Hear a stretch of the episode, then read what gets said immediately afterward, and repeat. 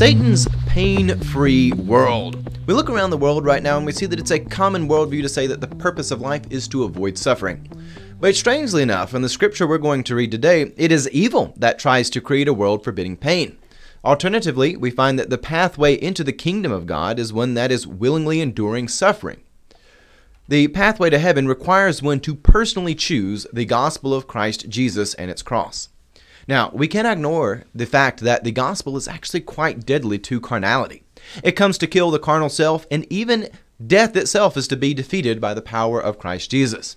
And in that, a new creature appears. And this is the story of how humankind, we look to the gospel and we find ourselves transformed.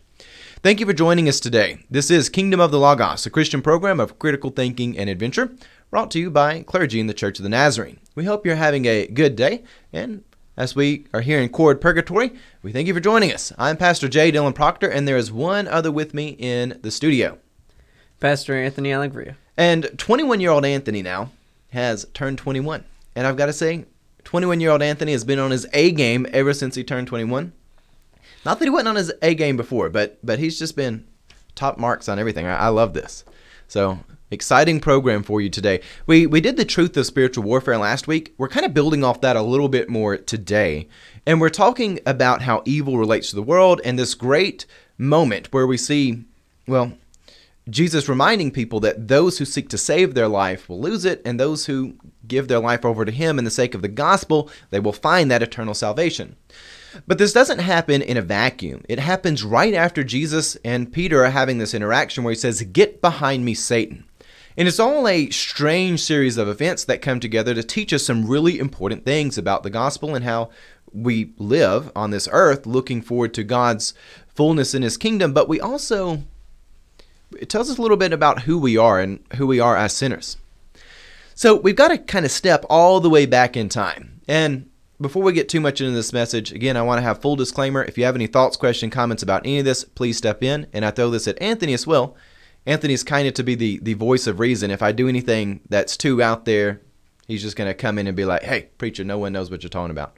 So, Anthony, 21 year old Anthony, it's on you to catch when I make dumb mistakes because I'm not beyond that.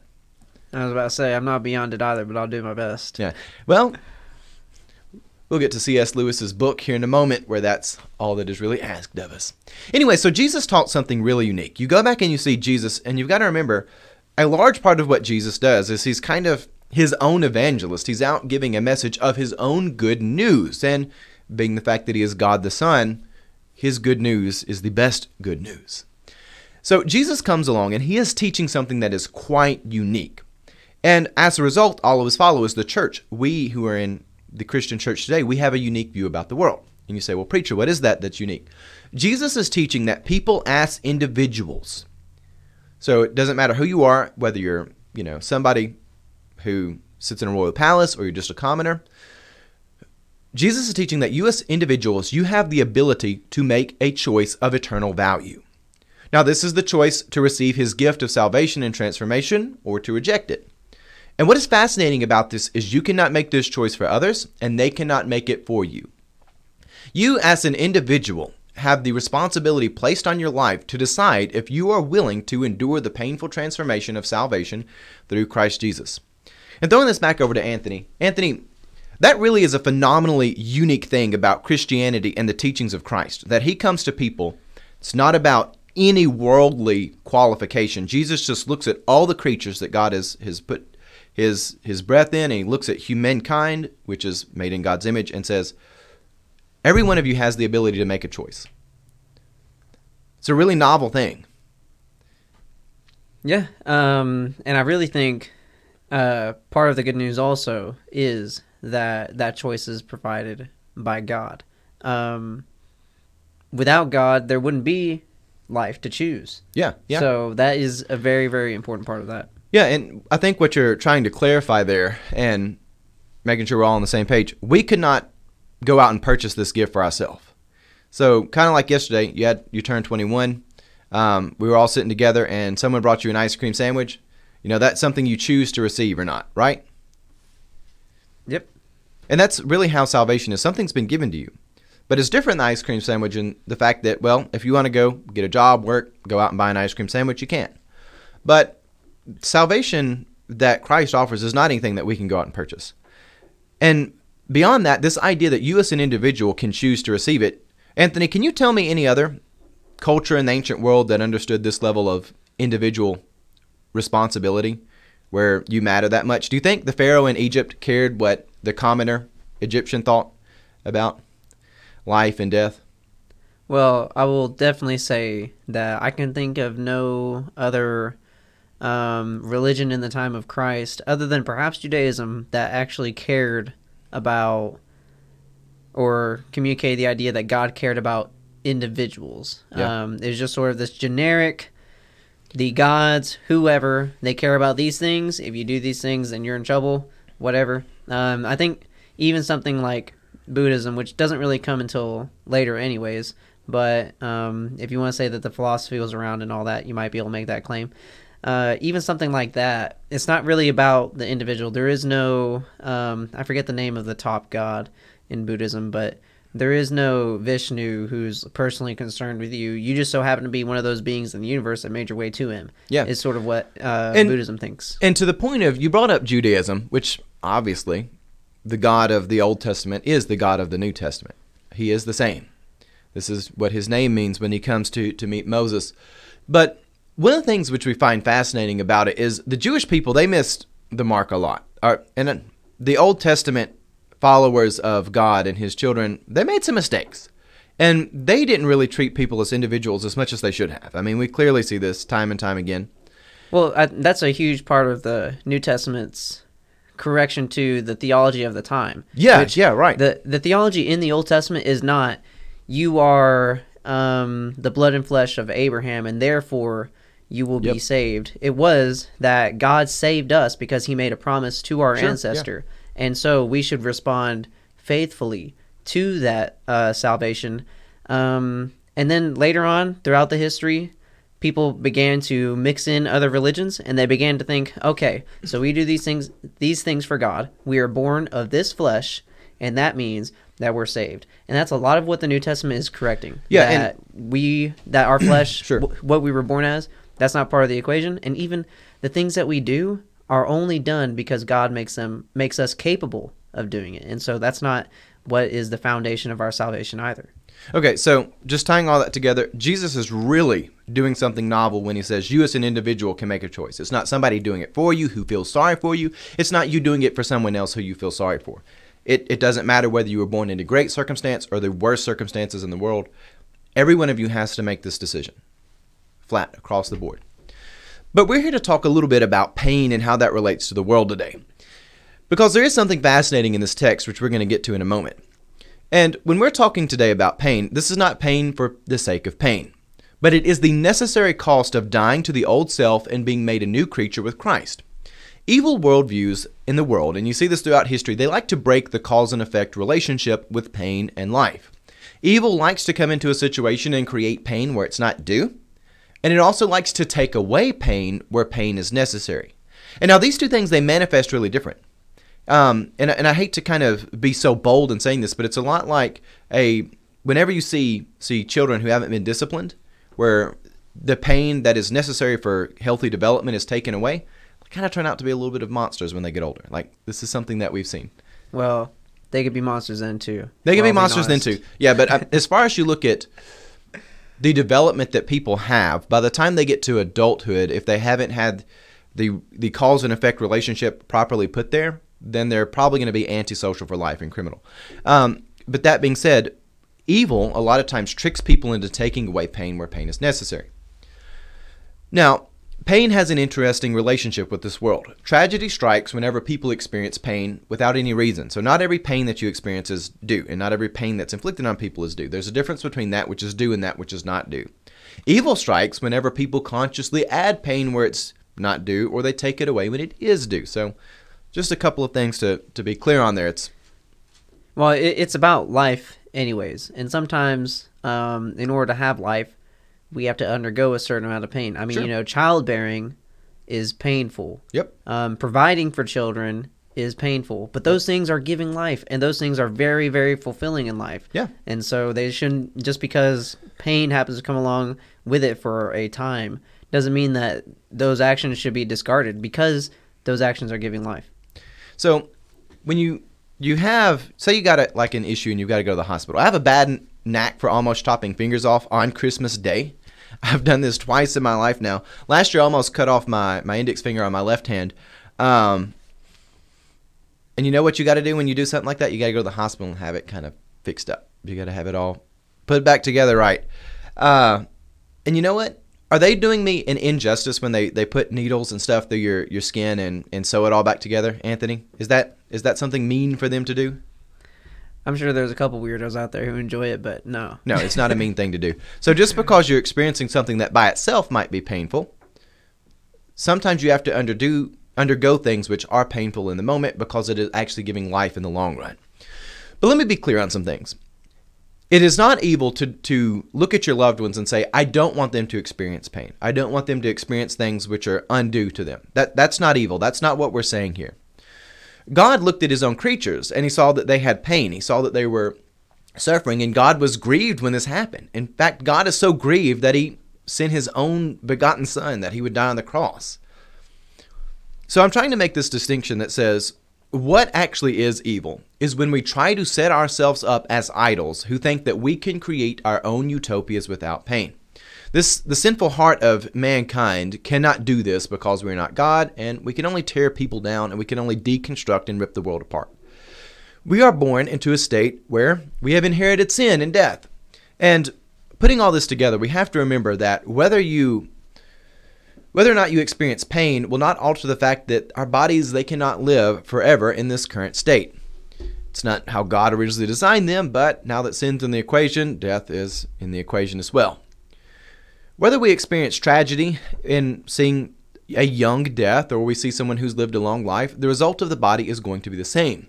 The only way that we get around this is through the power of Christ Jesus. So, whenever we try to set up for ourselves utopias that avoid pain, we are only making ourselves into idolaters and robbing ourselves of the kingdom of God. Sure, you might avoid the tragedy of a premature death or a long life filled with pain and agony, but idolatry comes at the cost of eternity. So, one of the things that we're going to get into in a second is Matthew chapter 16. But I want us to kind of stay, take a step back and try to really understand what I'm saying here. If we understand how evil works, a lot of times it's really good at convincing us to do wicked things by selling it to us in a pleasurable way. I think of the, the two kind of dystopian books you get Brave New World and 1984. I think Brave New World is the better version of that story because it sells people something which is evil by doing it in a pleasurable way. And if you have even a small amount of spiritual maturity in your life, you know that evil really is good at getting you to do sinful things by tempting you with things that you find pleasurable. Evil often comes with a wonderful sounding suggestion to you, and it kind of tells you, why don't you avoid pain? And that's what we're going to find happening in this text today. When Jesus teaches us about denying the self, he is talking to us about denying that temptation to avoid pain. And the truth about Satan's painless world is this it's not really painless. And all those who sell a pain free utopia are idolaters. Anthony, is this worldview that Satan sells, and we find through Peter this moment where he says, Jesus, this can't happen to you. Forbid that you even go to the cross. Is it really a pain free world if, if Jesus doesn't go to the cross? Absolutely not. Is- There's is more it- pain in the world. Yeah. Is it a pain free world whenever people come and say, oh, we'll come join us on the collective farm? You know, a, a poster in Russia from 1930. Is that really a painless thing? Definitely not. Definitely not. Yeah, there's there's millions of bodies piled up there. It's it's wicked. So let's get to our scripture. Anthony, would you read from Matthew chapter 16 for us this evening? 16:21 of Matthew. From that time on Jesus began to show his disciples that he must go to Jerusalem and undergo great suffering at the hands of the elders and chief priests and scribes and be killed and on the third day be raised. And Peter took him aside and began to rebuke him, saying, God forbid it, Lord. This must never happen to you. But he turned and said to Peter, Get behind me, Satan. You are a stumbling block to me, for you are setting your mind not on divine things, but on human things. Then he told his disciples, If any want to become my followers, let them deny themselves and take up their cross and follow me. For those who want to save their life will lose it, and those who lose their life for my sake will find it. For what will it profit them if they gain the whole world but forfeit their life? Or what will they give in return for their life? For the Son of Man is to come with his angels in the glory of his Father, and then he will repay everyone for what has been done. Truly I tell you, there are some standing here who will not taste death before they see the Son of Man coming in his kingdom. We live in an era of safety first, where any rule or regulation can be imposed on the masses in the name of safety. And you are labeled a reckless fool if you do not immediately bow down and concede to safety. A lot of the safety stuff, OSHA, they're almost like Nebuchadnezzar. You know, they've got their golden statues, they've got the stuff on the wall, they've got their straps you put on yourself while you're on the scissor lift, and all that stuff. And, you know, when they come out and they ring the bell of safety first and the orchestra plays, you've got to bow down to it or else into the inferno with you. And now the problem I have with a lot of this stuff is that it, it reduces people down to where they're not agents of individual thinking. They're not agents of individual will. And there's this idea if you brand it as safety first, you can do whatever you want. Well, I hate to tell people this, but Jesus gives people a pathway into the kingdom of heaven, and it's not a pathway filled with yellow handrails and safety first posters. OSHA, which is the governmental agency for occupational safety and health administration, would not approve of the adventure of holiness. The way of life is definitely not an OSHA inspired pathway. Um, so Anthony's over there smiling at that. No, I, don't mean know. it's honestly uh, hilarious, and um, following Christ is actually pretty dangerous.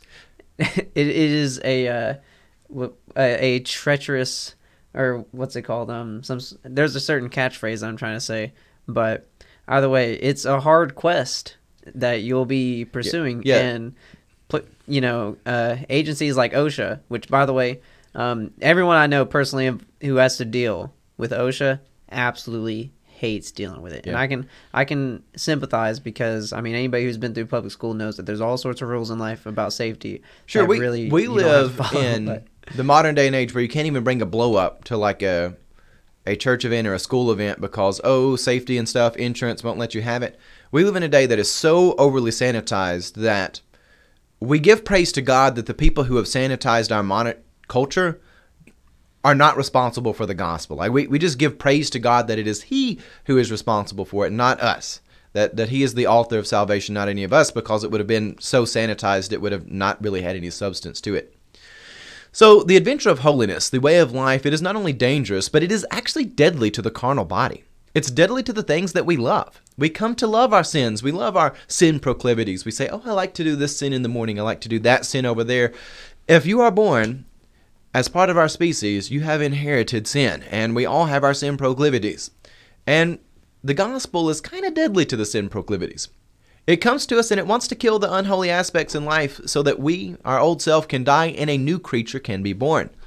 This is fundamental Christian orthodoxy that we are called to be born again. And so often do we want a comfortable lifestyle and we want to avoid pain. In fact, there are so many people here in the modern world who think the purpose of life is just to avoid pain.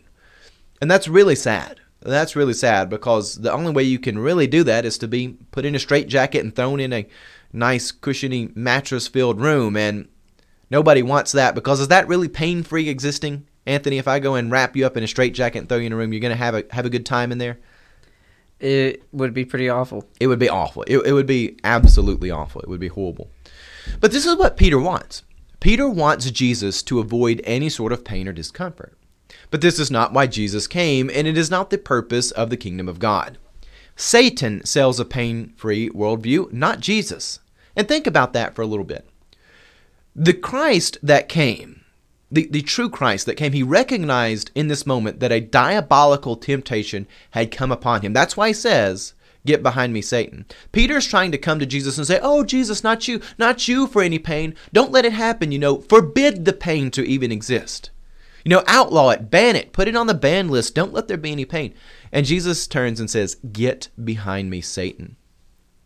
And this is more than just a mere moment of frustration. Jesus realizes that there is a huge temptation in, in human nature, And that's why he says you're, you're focusing on human things, not divine things. It is an idolatrous temptation to think that we're just called to live in a utopia without pain. The purpose of the kingdom of God was not to come and, and bring this pie in the sky, you know, no conflict, no issues at all ordeal. It came to bring the perfection of God's holiness. And when the perfection of God's holiness meets sin, there is going to be some conflict. There's going to be some pain because the old ways of sin have got to go. And Jesus realizes that there's this great temptation to, well, just live in a nice little, cute, cuddly, fuzzy world. And it's sad because it comes to people at a great cost. I'm not one who thinks that Scripture ever comes in a, a random order, especially when you're looking in a particular book. I think there's a reason why all of these different sections of the Gospel of Matthew they match up the way they do. Jesus isn't just saying immediately, just he spontaneously woke up and said, "Those who who seek to save their lives will lose it, and those who hand their life over and they they die for my name's sake, they'll find it." He's saying this immediately after Peter just got done saying, "Jesus, not not you. Forbid that you die. Forbid that you suffer at all." Jesus is speaking to the fact that, that that's not why I'm here. The divine purpose for me being here is to overcome death, to enter into this conflict with life and death, and I'm here to win it. Jesus is doing something that no one really has ever done before. He is coming to give people a choice. If you live in ancient Rome, yeah, Rome had a little attempt at democracy. It didn't last long, and it wasn't really anything like we have now. You look at ancient Egypt, not really a lot of care about how individuals make choices. You look at someone like Nebuchadnezzar of Babylon, you think Nebuchadnezzar come along after conquering the, the people of God and hauling them off to Babylon, you think he, he lined up and said, Okay, how do you feel about this? You think that's what he did, Anthony? You think he cared much about their personal choices and personal morality? No. No. And you know what? We look throughout human history, ungodly things never care about people as individuals. And they always look at people as some sort of collective. Um, and they don't care about the personal choice. And the sad thing is, is this this does creep in the church. Um, the church has toyed with this for some times. It, it doesn't usually end well um, because it's fundamentally different from what Jesus is doing. Jesus comes and says, You, as an individual, you can choose to receive this gift that I have for you. This pathway into the kingdom of God, it will bring you liberty, but it's going to come at a great cost. When you make the choice to receive the gift of salvation and transformation from Jesus, you are choosing the cross.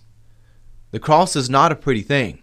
I think we've really messed up as Protestants by moving away from depictions of the cross that actually show Jesus on it to now we just have wooden crosses with with no Jesus on it. We've effectively taken Jesus off the cross in a sense to to sanitize it. You know, I, I love that painting of Jesus there when he's knocking on the door that looks like a heart, and I love a lot of depictions that people have done throughout the years of the crucifixion scene. And I think that every church needs a good painting of a crucifixion, and that picture next to it of Jesus knocking on the heart's door and just, you know, come if you just come in church and stare at that for an hour, you know, every every now and then you, you will be convicted by your God because the cross is a painful thing. When you choose to to follow Jesus, when you choose to receive that gift, you are choosing something which is both painful and deadly. And it is a choice that will give you value as an individual because God cares for you in spite of all the brokenness in your life. He's not here to give a hug to the brokenness and say, Oh, how I love sin. He's here to free you from it. But the only way to find this liberty is to endure the great cost of the cross. Now, Jesus, he is giving people a pathway where they can really think for themselves. Rome does not really do this with people. You know, this is why they, they realize they've messed up when they beat Paul and then they find out he's a Roman citizen. If you're not a Roman citizen, they don't care. If you are a Roman citizen, they care a little bit more, but not, not a lot. So, so let me ask you this, Anthony. 21 um, year old Anthony, who's got great questions to rhetorical questions. I know everybody hates getting rhetorical questions, but I like to throw them at Anthony. 21 um, Anthony, um, does Nebuchadnezzar care if you have an ability to think as an individual? Well, definitely not. Definitely not. if his attention turns to you, your uh, You're probably individuality goes out the window. Oh, oh yeah, yeah, out the window. It probably actually goes into a furnace. Well, either you'll throw your individuality out the window or he'll throw it in the furnace. So yeah, that's what yeah. you're left with. You know, I always love um, the story of Shadrach, Meshach, and Abednego. You get to see that that utter defeat of the idolatry there. But one of the more tragic sides of that story that's often overlooked, and I bring it up a lot on air, because it fascinates me is that Nebuchadnezzar's own men burn alive. They would rather burn alive taking Shadrach, Meshach, and Abednego into the furnace than have any sort of free thinking at all. People who want to conquer you do not want you to think freely or be uniquely important as an individual. They they don't want you to be liberated from whatever your people group you're connected to, whatever your birth circumstances is, whatever your sin proclivity is. People who want to conquer you don't want you to be separate from that. They don't want you to be an, an independent person capable of thinking freely and, and making the choice of eternal value by yourself. Anthony? Well, this is also um, a very, very complacent and painless way of life. Yeah. You know, um, you have no reason to step out Yep. of the circumstances of um, your birth, and you have no reason to fight the sinful inclinations Yep. that maybe you were born with. You know, And it's Um, easy. It's easy to sell this. Yeah, and I mean everybody really has their uh per se favorite sins. Yep. Um and most of that stuff honestly is very very either it's developed early on or it's dang near genetic. A lot of, you know, Well, you know- people with parents well, I and all that stuff they share the same inc- sin inclinations. Well, I hate to tell people this, but Anthony, does Christian orthodoxy, what does it say about sin? Is it inherited? Or is it something you just wake up and when you're like 14, you discover sin for the first time? Or is it something which is part of human nature, meaning you are born with it and you experience it? part of uh the corrupted human nature. But we're all corrupted. We are uh you know, images of God which were corrupted because they came from corrupted in- images of God. Yep. And that's why we're supposed to be born of the true image of God and remade. Sure. Yeah. So sin is naturally experienced. I don't know where the church has decided this is not something we're going to assert anymore, but I mean, we're here to assert it. There are actually a lot of people who assert it. Just, um, it's not very popular to assert it. I should say sin is is naturally experienced. Everybody wakes up and they say, "Oh, it feels good." Of course they do. If you want to to choose Jesus, you must be an individual willing to choose the cross. This cannot be done for other people. You can't do it for people you feel sorry for. It can't be done for you by another creature. You have to do it. There's an importance of the choice you make yourself. And while on the subject of this fatal choice of Christianity, I want us to, to make a clarifying point. While it is onerous on us to choose, it is Christ that has the power to save. Christ is offering us a gift that we cannot in any way obtain for ourselves. We can only choose whether or not we want to receive it. And another clarifying point is it's not evil to say, I don't want my loved ones to suffer. People, they see terrible, tragic things to come to their loved ones. That's not evil at all. God, He looks at His children and He he he sees their suffering and he wants to to do something. He wants to help in that situation and he wants to bring salvation and eternal life. One of my favorite scenes in the Old Testament that I think is one of the most moving scenes is the end of Exodus chapter 2 where the final verse simply says God saw the Israelites and God knew.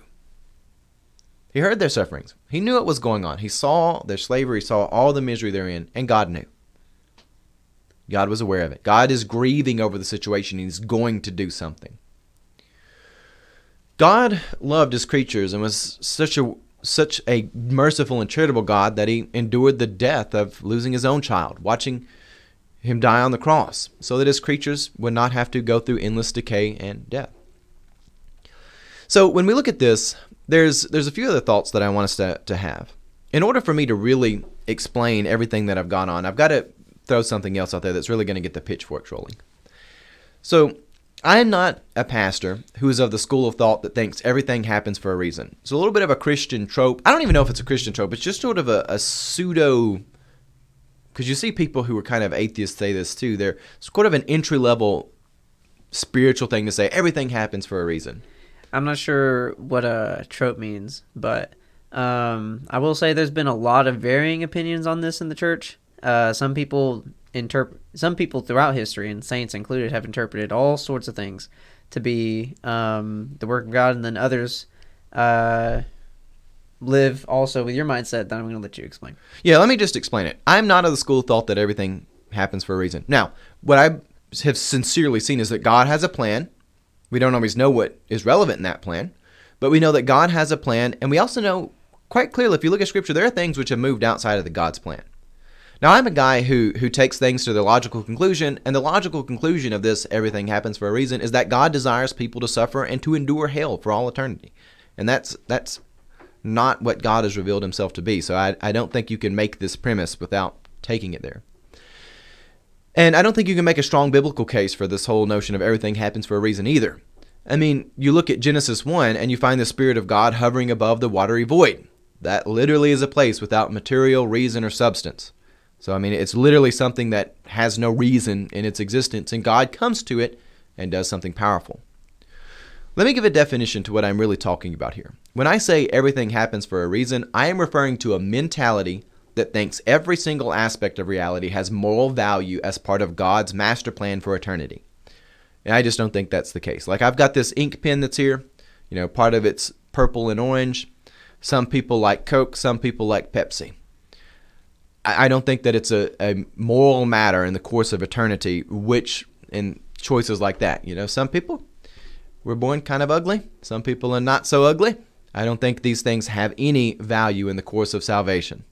Um, that that's just the truth of it. Anthony's over there smiling, but the thing is, God loves us. If you've got a, it doesn't matter if you're you're six foot tall, you're five foot tall, does not matter one inkling. I look, and the God All of all well, creation. I can handle the allusion to the other stuff. But now, now you're throwing short people in there, and I guess you know that's that one applies to me personally. So I really hope that uh, God didn't foreordain my height and take yeah, that it, time. it, it does not have any matter in the course of eternity at all. if not, me and God are gonna have to have a word. And also, Not Anthony really, Anthony's not not really, just playing. Anthony's not that short. He's 21 year old Anthony is a lot more humble than than I would have expected. I really like 21 year old Anthony. He's great.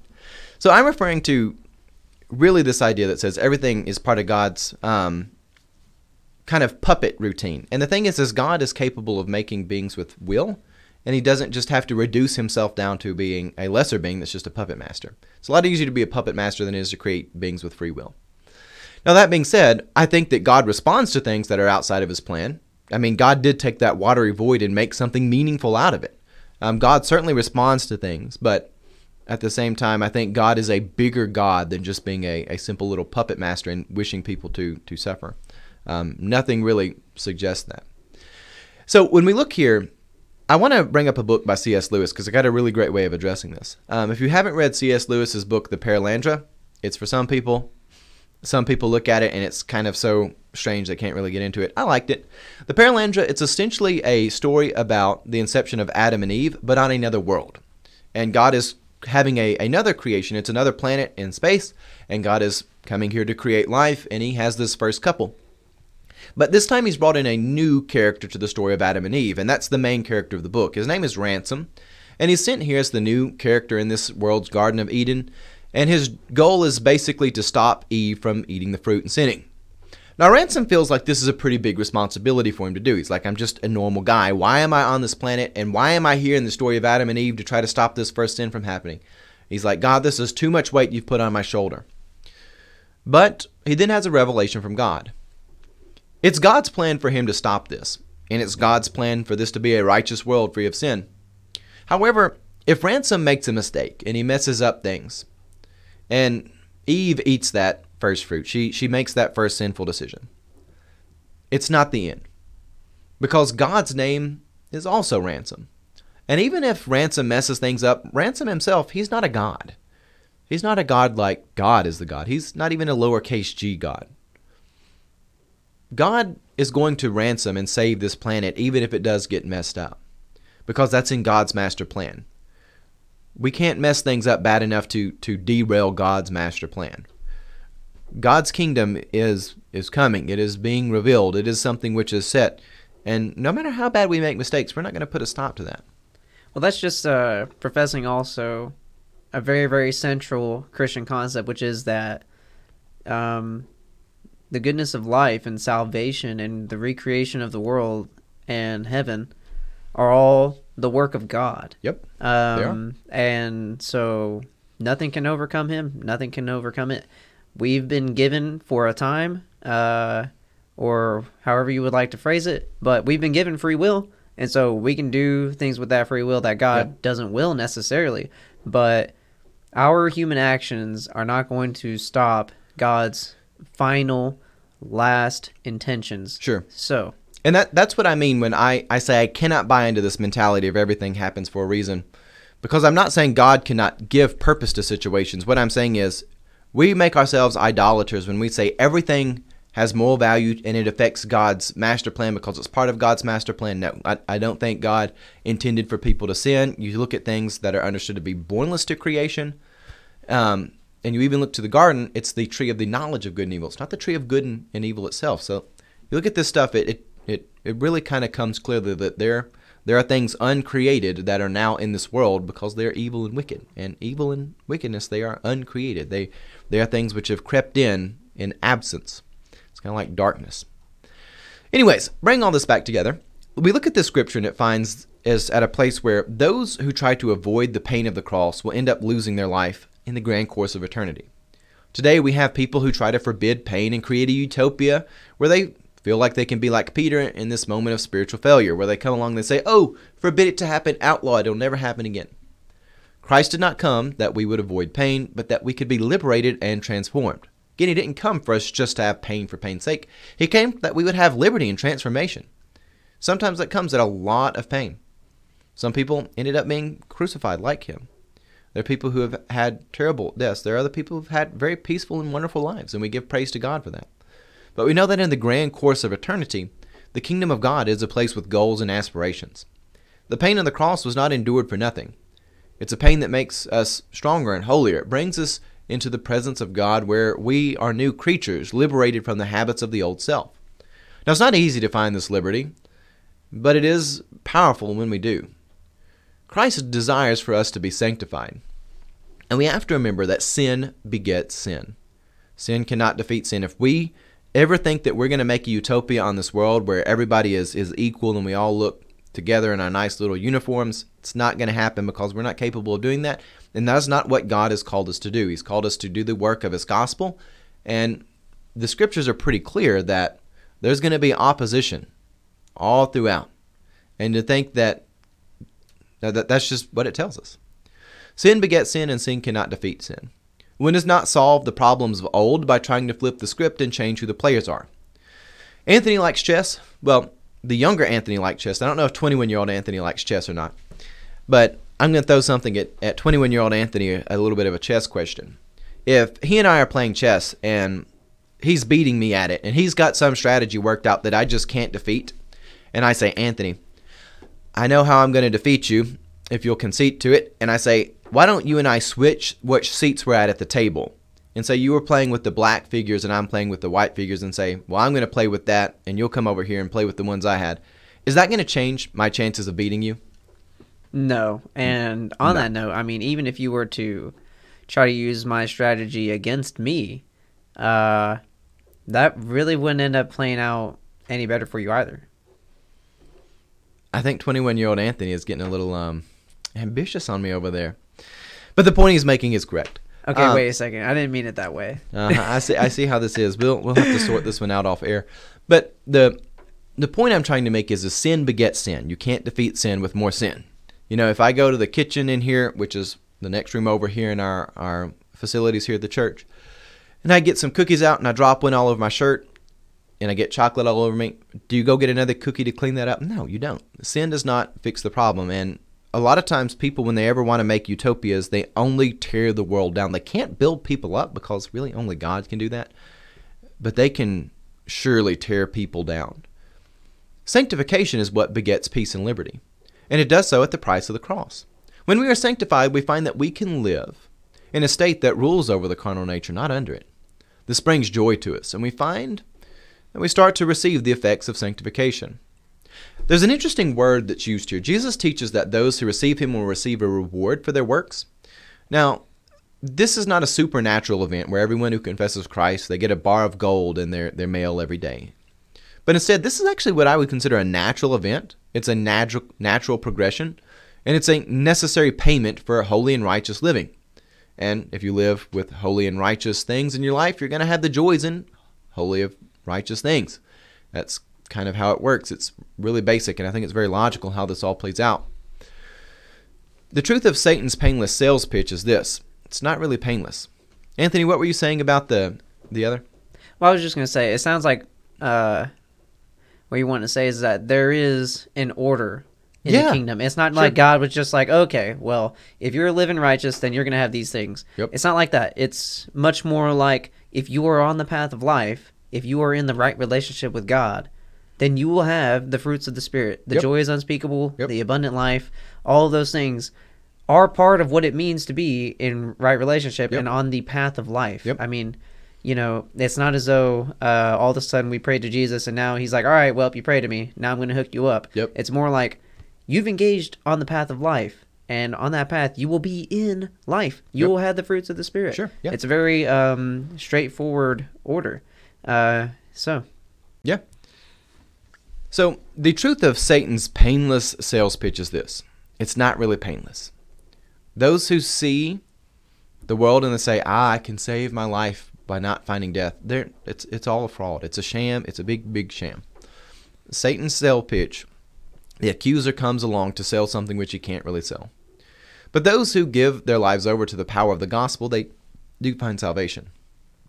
The necessary payment for sin is death, and the necessary payment for the holiness is life. God is a just God, and He is willing to redeem His creation rather than destroy it. Moreover, God values each and every one of His creatures, and He came to mankind and offered them a gift that they could never obtain adoption into His family. As we close, I want us to give glory to God for this wonderful gift. And Anthony, as we get to our kind of final thoughts in this, I know we've talked a lot about that opossum that you had to clean out from under the church. Do you wish that you could have got that thing out without having to endure the stink? yes, absolutely. No question about it. But what was was the cost too high or too great or exactly what it had to be to get the opossum out? I'll say this much. It was a lot higher than I was expecting it to be. But on the flip side of that, as you said a lot, I mean, it was the price that was exactly what it was supposed to be. It was I mean, it was just the orderly necessary thing. And the rewards were good. The Um, rewards were good. You know, like we had spent a long time looking for that possum, all that stuff. I finally found it. Yep. And I was thinking the whole time, you know, hey, if I find it, I'm going to be the one to get to help the church out. We're going to get rid of this stink, all that stuff. You know, there was a lots of good perks to finally getting rid of this stink. Yep. But um, when the problem actually came before me, then I realized, wow, like all these good things have a pretty big cost. Sure, And it's going to yeah. be having to deal with the disgustingness, which, I mean, I sound like I'm being a baby, but it was right at the worst stages of decomposition for a human being to endure. I'm just saying. I mean, you know, there's dead a long time, dried up, all that stuff. There's immediately dead, kind of clean still. There's a middle in there that's really bad. it was at the apex of this. Yeah, and um, I thought that the price was a lot higher than, or at least you know, it was a lot higher than what what I was expecting. Certainly, Yep. but the truth of the matter is, is you said a lot many times it it was exactly what it needed to be. Well, what it had to be. Yeah, Yeah, exactly as it had to be. And yeah, sometimes we get sticker shock at the price of things, but if we want to walk along the adventure of holiness, then we have to. So, big takeaways from this, because we've kind of been all over the place in this program. Um, the big takeaway I want us to have for this is that evil, it tries to trick us into, well, giving up our salvation because we don't want to avoid pain or conflict. That, that happens. Now, that doesn't mean that it's always evil to avoid pain and conflict or not wish that upon your loved ones because the kingdom, it doesn't come for pain's sake. It comes for the sake of bringing people back into the kingdom of God, bringing them back to the design that God had for them.